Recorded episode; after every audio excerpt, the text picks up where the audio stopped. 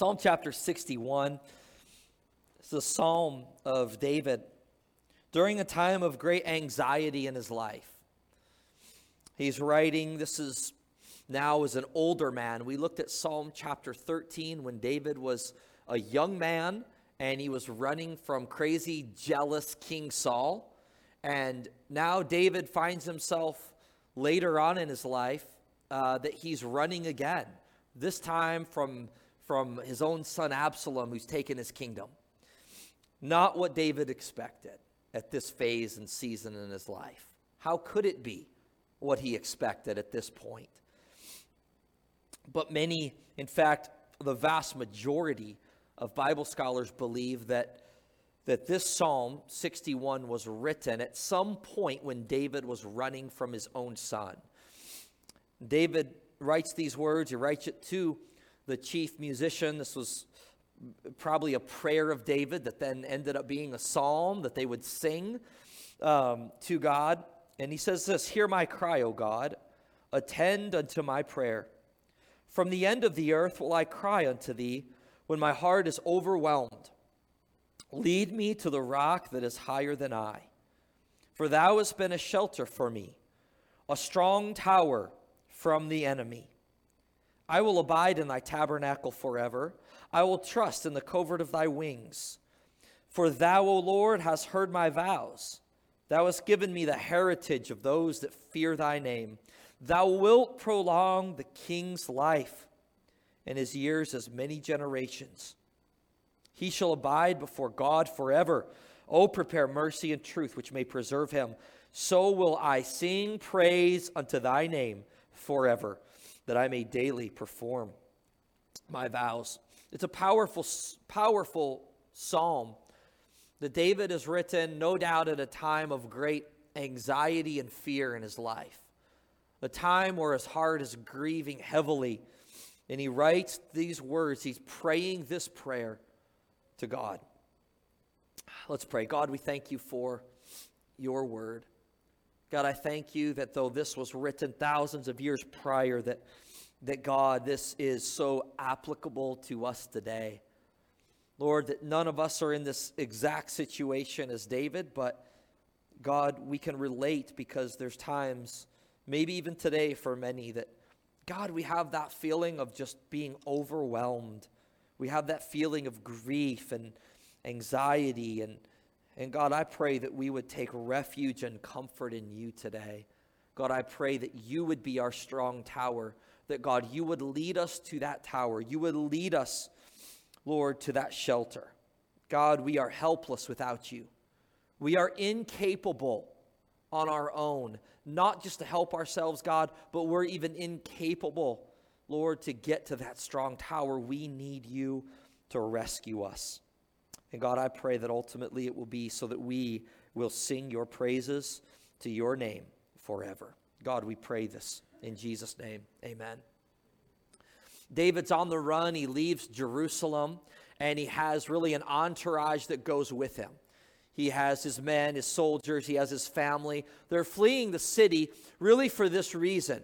David knows if he stays, there's going to be a bloodbath in Jerusalem that Absalom, his son, for years had plotted and now has taken over his kingdom. And David knows if he stays in Jerusalem, there's going to be a lot of innocent lives that are going to get caught in the middle of it that will die. And not only that, but the Absalom would see that anyone in the city as, as people that have remained loyal to David. And so it's not going to go well for them. And so David makes the decision that once again, a man now in his 60s is going to live on the run, is going to live in the wilderness. David's no stranger to this. David's equipped for this, and David just doesn't think this is the season of life he's going to be doing this in. But David is leaving Jerusalem, and the overwhelming grief and fear and anxiety come on him. And he's crying out to God, a heart that's broken, a heart that's anxious. And it is at that moment, at that time, somewhere in that time frame, that many believe this is when this psalm was written. And it's important to know the background here because I think a lot of times when when we're dealing with maybe heavy grief or heavy anxiety, it's easy to maybe look at scripture and to think when people went through that, that it's just way different than my situation. But yet, what we find is that David is in this situation partly because of his own choices, partly because of things that he's done, partly for things that he didn't do. And this goes way back. This goes way back, years and years prior to decisions that David made that are now affecting him today. But also, David is feeling this not just because of his own decisions, but because of the actions and decisions of others. And so, that being said, all of us can relate to this. That maybe the grief, the anxiety is because of things you brought on yourself, and maybe you have that overwhelming shame and guilt in your life right now. That maybe Satan whispers in your ear how that you brought all this on yourself and you deserve this and you you're worthless and, and life would be so much better and easier if you wouldn't have if you would have only. And he whispers those accusations. And maybe that's you today. Maybe it's choices others have made maybe as a parent you're grieving because choices that your kids have made your adult children and you thought you did things right and you tried to raise them for for god and they went a different path or maybe you didn't and so some of that weight is on you as well. And maybe you're here, like so many in our church right now, that are just overwhelmed with grief of just of your failing health or a loved one's failing health. You've gotten bad news about a loved one. You personally have gotten bad news, and that anxiety, that weight is so heavy. You can relate to these words. Your heart is overwhelmed. It's just heaviness. It's just heaviness that's there. So David is on the run from his son, and this goes way back. See, David, when he was king and when he was probably in his early 50s, David made a horrific decision in his life. David saw the woman Bathsheba. If you grew up in church, you know this story. David and, and Bathsheba. David saw Bathsheba. Bathsheba was, was bathing on a rooftop. That seems so odd to us but yet this would have obviously been a cultural thing at the time. And, and David inquires about her. He wants to know who this is. And he asks, Who is this woman? They say, Well, David, that's Bathsheba, Uriah's wife. Wife, David. David has her brought to the palace. David spends the night with her. David probably spends multiple nights with her. He sends her home and thinking that no one knows. No one found out except the people in his circle. And after all, David is king. What are they going to do? What are they going to say? Probably nothing because he's king. But then David gets word that Bathsheba is pregnant. And here's the problem Bathsheba's husband Uriah wasn't home, he was out fighting and out in battle. So David panics. And so what does he do? He does what all of us do we try to manage the outcome. We, we try to, instead of repenting then, instead of confessing then, just dig ourselves deeper, right? We can relate to that. Maybe you're there. And, and, and I'm not accusing you of this exact, you know, sin of adultery. I'm just saying, like, that's how human our human nature is. We try to cover up, and, and, and, and maybe you've experienced some of that. Well, David then forms this genius plan. Well, I'm going to have Uriah come home. I'm going to call him off the battlefield, tell him, go home, enjoy the comforts of your house, enjoy your wife. And so, so David does that. The only, only thing is, though, Uriah comes home, and word gets back to David Uriah is sleeping on his front porch. Well, that's a problem. This isn't going to help David cover up, uh, cover this up with Bathsheba. David inquires what's going on, Uriah. I told you to go home. I told you to relax, take some time off the battlefield. And but Uriah just has such character and and really just concern for for his own men that he's leading. And he says, Why am I gonna come and enjoy comfort? When my men are out there fighting, sleeping on the ground and out on the battlefield, he's like, How could I come and enjoy that knowing they're out there in battle? So David calls him in and gets him drunk, points him towards home, go home. And Uriah still doesn't go in and physically be with his wife. So now David, once again, he's just digging deeper. And by the way, the, the, the scripture spares no detail here, right? This is just, I mean, it's honest to a fault, right? It's like people say, like, oh, you, you guys just made, Christians just made up stuff that they wanted. Like, really? Like, this isn't something we'd make up, right? About the patriarchs or about the heroes of our faith, right? It's just real, it's genuine, it's raw. So David has another plan. David tells Uriah, the captain of his army, he says, Here's what you're going to do. He says, When the battle gets hot, I, first of all, I want you to put, uh, Joab, I want you to put Uriah where there's going to be the heat of the battle. Put him there. And then when the battle, when the heat turns up, I want you to withdraw your best troops away from him.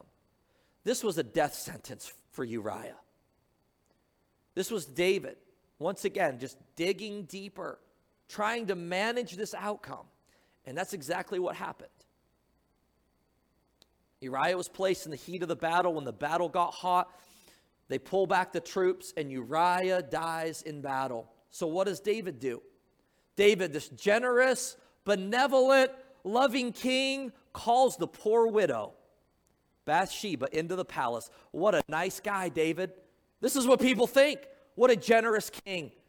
A widow in, in that time would have a hard time surviving. And so David is looked at as, oh, this generous, loving king. And David thinks that he's managed the outcome. He thinks that he's managed things and he's, he's covered everything up. And yet, what we fail to remember and realize, even in our own life, that sometimes the consequences for our sin, they don't come immediately. And, and, and for every sin, for every sin, there's a built in consequence that comes with it. And it doesn't always happen right away. David thinks the outcome's been managed. God is going to send to David a prophet by the name of Nathan. So Nathan the prophet, some of you guys, you know this story. Like it just, it's crazy. Like the story just, the, the intrigue just builds and it's just like, there's so many just, just different twists and plots with this. And so Nathan the prophet comes to David and he makes up this fictitious story he makes up this story about this poor man who had very little, and then this, this, this rich dude comes and he steals the, the, steals the lamb, steals what little this man has, and that would be equivalent of, of you know taking away really his only livelihood that he had. And this guy that has all that has riches and that's wealthy, he comes and takes from this man that has hardly anything. Well, David's furious. And David's response is somewhat baffling to me. I don't really know the psychology behind this, but this not only happened with David's response, this is what happens today with people's response. That David, who himself was in sin, David himself, who had a whole lot of issues in his life that he was trying to cover, David, of all people, should be merciful. But what does David do? David is irate. David loses it. He flies off at the handle and says, I, I want to know who this guy is because he's going to die. Well, that wasn't the penalty for stealing, right? It was to re- re- restore fourfold. But man, David is ready to not only have justice done to this guy, he's going to go above and beyond that. And I don't know what it is. I don't know what it is. But so often, the people that are the least merciful, the least gracious, the people that are all about, let's throw the book at them. You know, they, they, they, they stole from the cash register, give them the death penalty. Like you, you see that, right? You read the comments on social media for when people get caught or they get in trouble. Sometimes the people, well, maybe you shouldn't if you do, but sometimes the people that are the most harsh, Sometimes the people that are, have the least mercy and grace, many times it's revealed later that they themselves have issues and sin in their own life. And some of that harshness, some of just that viciousness and anger is really a form of guilt in their life. Well, this is what happens with David. David's angry. David's like, I want to know who this is. And so what does Nathan say? David, you're the man. You're the man. You had this kingdom. You are king. You have all of these things. And what did you do? You saw the wife of another man and you took her. And you thought because of your position and your power that you could do it, that you could get by with it, and that you could manage the outcome. And at this point, David breaks. David is broken. David is found out, and David is broken. David, who broke God's law, now is going to allow God's law to break him. But even though David's repentant, and even though he's broken over this, which by the way is a good response when we sin, amen? To be broken, to be repentant. But still, there's some consequences that David will face, some now soon after Nathan comes to him. And some of those consequences are going to be years down the road. And many of those consequences are going to affect a lot of people in David's life. May we all hear this, young and old alike, but especially the young people in this room, know this that your sin, your choices, don't just affect you, they affect so many. And this is the case with David. Fast forward years down the road, there's going to be a lot of family drama, you could say, because of this situation. I mean, some of you in here, some of you watching online right now, you think you have a dysfunctional family. Well, this family is just off the charts being dysfunctional. David has a son, Amnon, who is just burning in his heart with lust towards his half sister, Tamar. And this is just so evil that, that, that Amnon just can't get his mind off of her. He's just, his heart is burning with lust, and apparently she won't even give him the time of day. And so Amnon plans and plots to get Tamar alone, and then Amnon abuses Tamar, forces her against her will, and she's saying, This is evil. This thing should not be done. But yet, because he's stronger, he forces himself honor. And then that lust that he has towards her turns to hatred. He just says, Get out of here, get out of my sight. Well, Absalom, Tamar's brother, brings her in.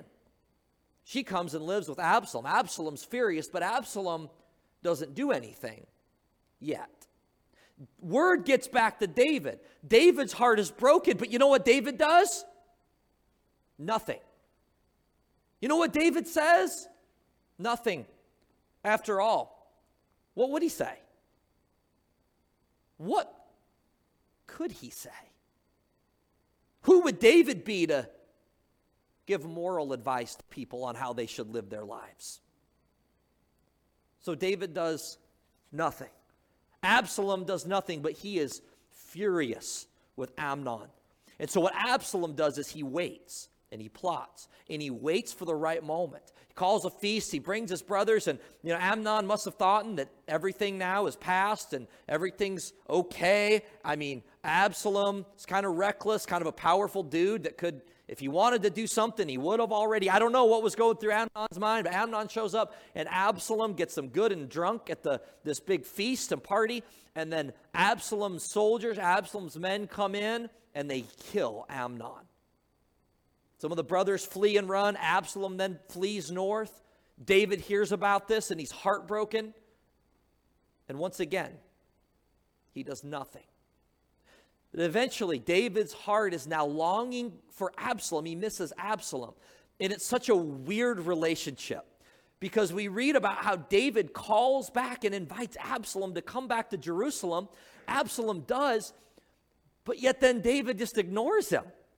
It's such a weird family relation. It's such a weird family dynamic here. But Absalom obviously doesn't take too kindly to this.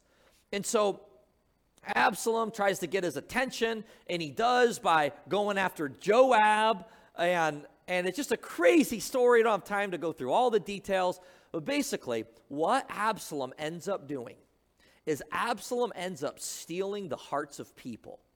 Absalom is a very persuasive person. And so, Absalom, while in Jerusalem, whenever people would come, eh, he would intercept them. He'd hear their problems, he'd hear their issues, he'd hear their concerns, and he'd offer advice. And then he would throw things out there like, too bad I wasn't king. You know, if I, if I was king, I would do this. Yeah, this David doesn't have the time of day for you. David's just old and who knows all the things he said, but he's very manipulative because he stole the hearts of people. And over time, Absalom gets knows he's got enough following, a big enough following. He knows he's got enough influence and he knows he has enough power that Absalom overthrows and takes David's kingdom. David gets word of this and apparently the rumors had been circling for years because David's not all that surprised. He's heartbroken, but what does David do? He once again flees the city. He goes on the run. He knows if the battle takes place in Jerusalem, there's a lot of innocent people that will die. So David leaves. David goes to the wilderness. David's got, got hundreds still of, of, of, loyal, probably thousands of loyal followers. David has men that are experienced warriors. What's going to happen? Fast forward, spoiler alert, David's going to win, even though he's out. And they're going to lure Absalom and, the, and, and their soldiers into the forest somehow, which is a huge, huge mistake because at that moment, strength and size of army means very little. But experience and wisdom and shrewdness mean a whole lot more. And David and his men are much more equipped. And they're going to lure them into the forest, and they are going to end up winning the battle. But that's a different sermon for a different day. David is on the run. And while he is fleeing from Absalom, again, the vast majority of Bible teachers think this is the background of when David is writing this.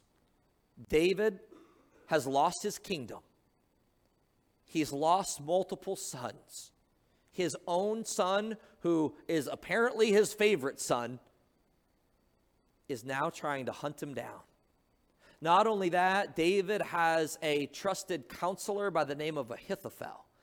And David gets word that his trusted counselor and advisor is in on this coup. David's broken by that. When David gets that word of that, it just crushes him even more. And this is interesting. An interesting note is Ahithophel was actually the grandfather of Bathsheba. Now, this might be some speculation, but I would say this. It seems that there was deep bitterness in the heart of Ahithophel that he never truly forgave David, and he was waiting for that moment he could hurt David the most. And he betrays him. Now, that decision there with Ahithophel is eventually going to be the downfall of Absalom, though.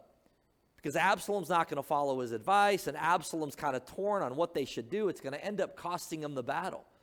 But David, the point is, David is broken at this point. His own son has taken his kingdom. His trusted counselors betrayed him. Probably many people have betrayed him. And once again, now in his 60s, he's living in the wilderness and on the run. I guess you could say this. It would be safe to say this is not how David saw his life going. This is not how he expected towards the end of his years to be. But this is where he's at. And all of that background that we took several minutes, sorry, that we took several minutes talking about is important. And here's why. Because I think that sometimes we fail to see the relevance of God's word in our life right? Sometimes we can approach and read the scriptures as, yeah, these guys were like these, these heroes and giants of the faith that, man, they had their life together. And you know what? Sure, they went through problems, but not like what I've gone through. What I just described, could you just even imagine that level of dysfunction in a family? Can you imagine even David's own sin? You know, some of you right now might be thinking, I'm glad David's feeling like this. He brought it all on himself. May I say this? If we have that attitude, it's probably because we have not recognized the need for God's mercy and grace in our life. But David was broken, David was repentant, but yet still there were consequences of David's sin and actions. And there were consequences of others' actions. And maybe for you today, you find your overwhelming grief and anxiety as a result of other people's choices, your parents' choices, a relative's choices, a friend's choices, maybe an adult son or daughter, their choices, that you found yourself now in a place of just overwhelmed with having to then deal now with what that means and the consequences. And know this once again, our choices, our sin don't just affect us. There's always, always a built in consequence to every sin. And many times those consequences affect so many people around us. And David now is on the run. He's betrayed, he's hurt, he's anxious, he's grieving. What does David do? What can we do? What should we do? Well, here's what David does. The first thing is he cries out to God. He says, Hear my cry, O God, attend to my prayer. From the end of the earth will I cry unto thee. David is crying out to God, and no matter where he was, no matter how hopeless and bleak the situation was, David's response was to cry out to God. And you and I, our response today needs to be to cry out to God. God, please hear my prayer. Attend unto my prayer. No matter where you are, no matter how far you feel you've gone, no matter how dark the situation feels, no matter how hopeless it might seem, cry out to God. Cry out to God. He says this from the end of the earth. No matter how far I go, no matter where I'm at, I'll cry out to you. When my heart is overwhelmed, he says this next lead me to the rock that is higher than I. David's recognizing his need for God. He says, God, I need you to lead me to the rock. Not only does David need shelter, not only does David need to get to this rock, but he needs, needs for God to help him get to that place. And maybe you can relate to that today. Maybe the grief, that just the anxiousness is so overwhelming that it's like, yeah, God, not only do I need you as my shelter, I need you to help me to even be able to get to that shelter.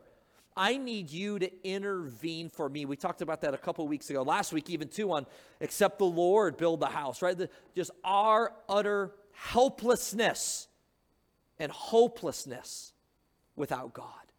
And David recognizes this. David's going to run to God for shelter. He says, Thou hast been a shelter for me and a strong tower from the enemy. Here's the thing when we're anxious, when we're grieving, we're going to run to someone or something. And many times, many times we run to the wrong things, we run to the wrong people, and it offers some help, it offers some numbness, it offers some consolation for a short time. But then what happens is we just dig that hole even deeper. We just push off that grief instead of going to God and just allowing our hearts to grieve. A couple weeks ago, we talked about just the need to sometimes lament, to lament. And those of you that, that have, you know, strong personalities, by the way, men and women alike, right? That you feel like I'm just a self motivator and a self sustainer, and, and that many times we can have a really hard time with that, recognizing how helpless that we are and recognizing it's okay to just grieve and lament seasons of life. Because when we don't do that, what do we do? We run to the wrong things, the wrong people. Many people, they'll run to substances. In fact, some of you in here, you struggle today, still, maybe from years and years ago, you struggle with substance abuse. Maybe the struggle isn't a substance, it's pornography that you struggle with. This, by the way, the statistics are staggering. It's not something people like to talk about, not something we like to, to, to, to dwell on. But the statistics of how many people who are believers that, or the churchgoers, the attenders, how, how, how many people struggle with pornography. And many times, you know what? It's like, well, we need to just set up this filter and have this accountability and have this, and all those things can be good. All those things can be helpful. But what I'm proposing is this that many times those addictions, whether it's pornography, whether it's substances, many times we don't deal with the true root issue behind why we run to those things. We run to numb the pain. We run to, sh- to, to, to that, that's our shelter sometimes and a fortress for people instead of running to God, instead of going to Him. And maybe sometimes, honestly, it's harder when you run to God. Now, overall, no, we know that's what we need to do. But we just want that quick fix, numb the pain, take my mind off of it. For others, maybe it's not an addiction of that nature, but it's just, I'm going to pour everything just into my work. I'm going to pour everything just into this hobby and just to ignore and try to numb the pain. What I'm proposing is this it's okay to run to God, it's okay to grieve and lament, it's okay to be honest and open with God. And here's what David does he cries out to God. He asks God to lead him. He goes to God for his shelter and for his rock. And then he's going to remember. He's going to remember the past faithfulness of God. Verse 3, I love this. For thou hast been a shelter for me and a strong tower from the enemy. We could spend a lot of time today just reflecting back on David's life personally, of all the times God preserved him and saved him, and all the times he was in trouble and God came through for him, and how God was faithful. And David's remembering back. Now he's probably an older man, and he's remembering back God, you have been a shelter for me in the past. But this gives him confidence that God will be his shelter now. This can give us confidence because God has been faithful in the past, that God will be faithful in the present, and that God will be faithful in the future. He says, For thou hast heard my vows, thou hast given me the heritage of those that fear thy name. Thou wilt prolong the king's life and his years as many generations. He knows that God is going to be his shelter again, and we can trust God will be our shelter. By the way, let me just say this, and I meant to say this earlier, but if you're here and you are struggling with an addiction, know this that you're with people that love you and care for you. I think so many times what happens is the shame and the guilt of that overwhelms people. And so what happens is I can't be honest. And again, I'm not saying like, you know, be wise with it, right? Not everybody needs to know like everything you're struggling with, but there are some people that need to know. And there are some people that can walk with you through those struggles, that can point you to the truth of God's word. In some cases, though spiritually, it's that, that's what the deepest root of it is. But sometimes those things are, are also emotional struggles. Sometimes those things are mental struggles. That it's okay to admit that we need to get some help from gifted people that God has put in our life to help us with those things. Don't be ashamed of that. Don't feel like you can't come to someone for help because I promise you, I promise you that addiction to substances, I promise you that addiction to pornography will cost you far more than you ever will dream that it will cost you. What I'm saying is this here at our church, we have people that love you, that care for you that aren't going to shame you and guilt you because of your struggles, but that we will point you to God. We will point you to people that can help walk with you through that. Amen?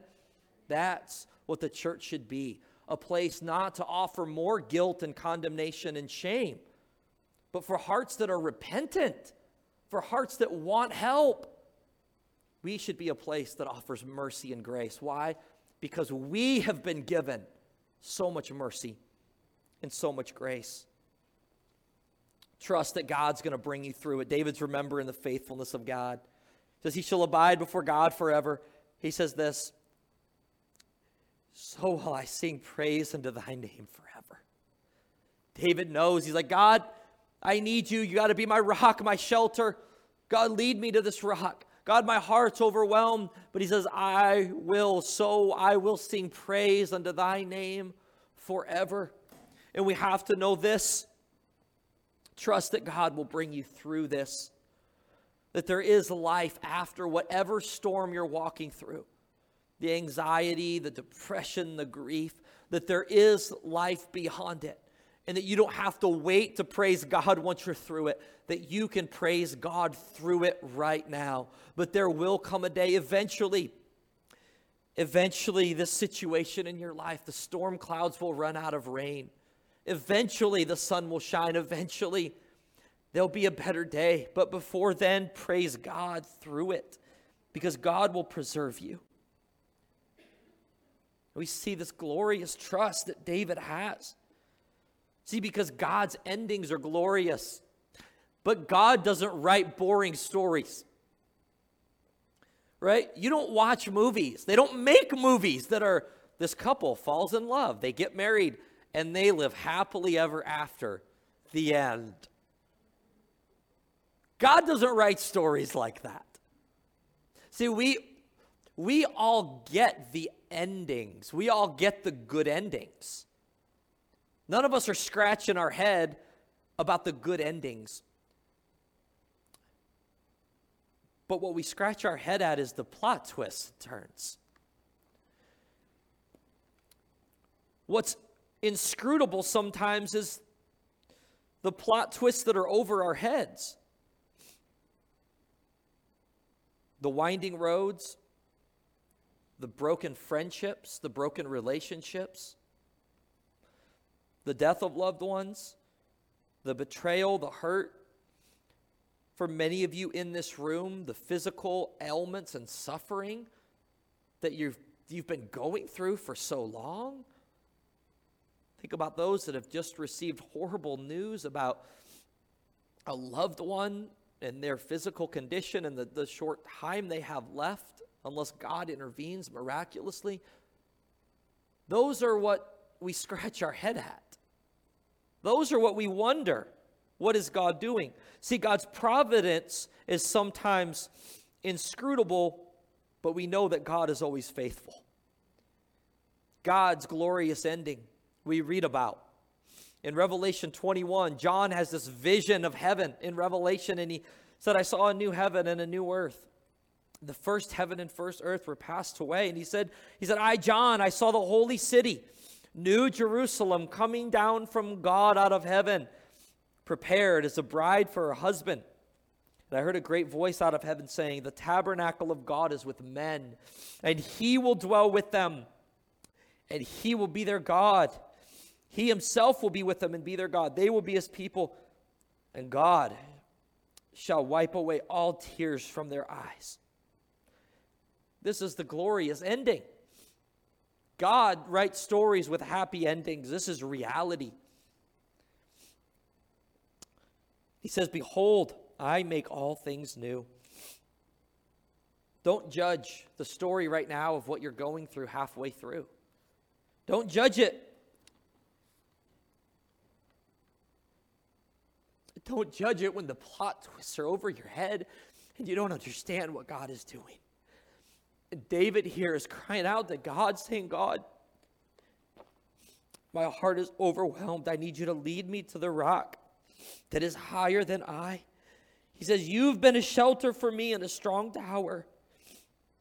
He goes on to say, verse 6, Thou wilt prolong the king's life. Some think this is even a, a, a, a reference to a messianic, a messianic psalm. But he says this, He shall abide before God forever. So I will sing praise unto thy name forever, that I may daily perform my vows. David has this trust God, you're going to bring me through it. God, you've been a shelter, and you will be a shelter. This is the glorious ending for all believers. If you know Christ, your ending will be glorious. Sometimes as we're walking through it, it's hard for us to comprehend, it's hard for us to understand. But this is where we see the psalm of yes, lament, yes, of crying out to God, but it's also one of great faith. David's just raw, he's honest with his emotion here, but he's also expressing faith.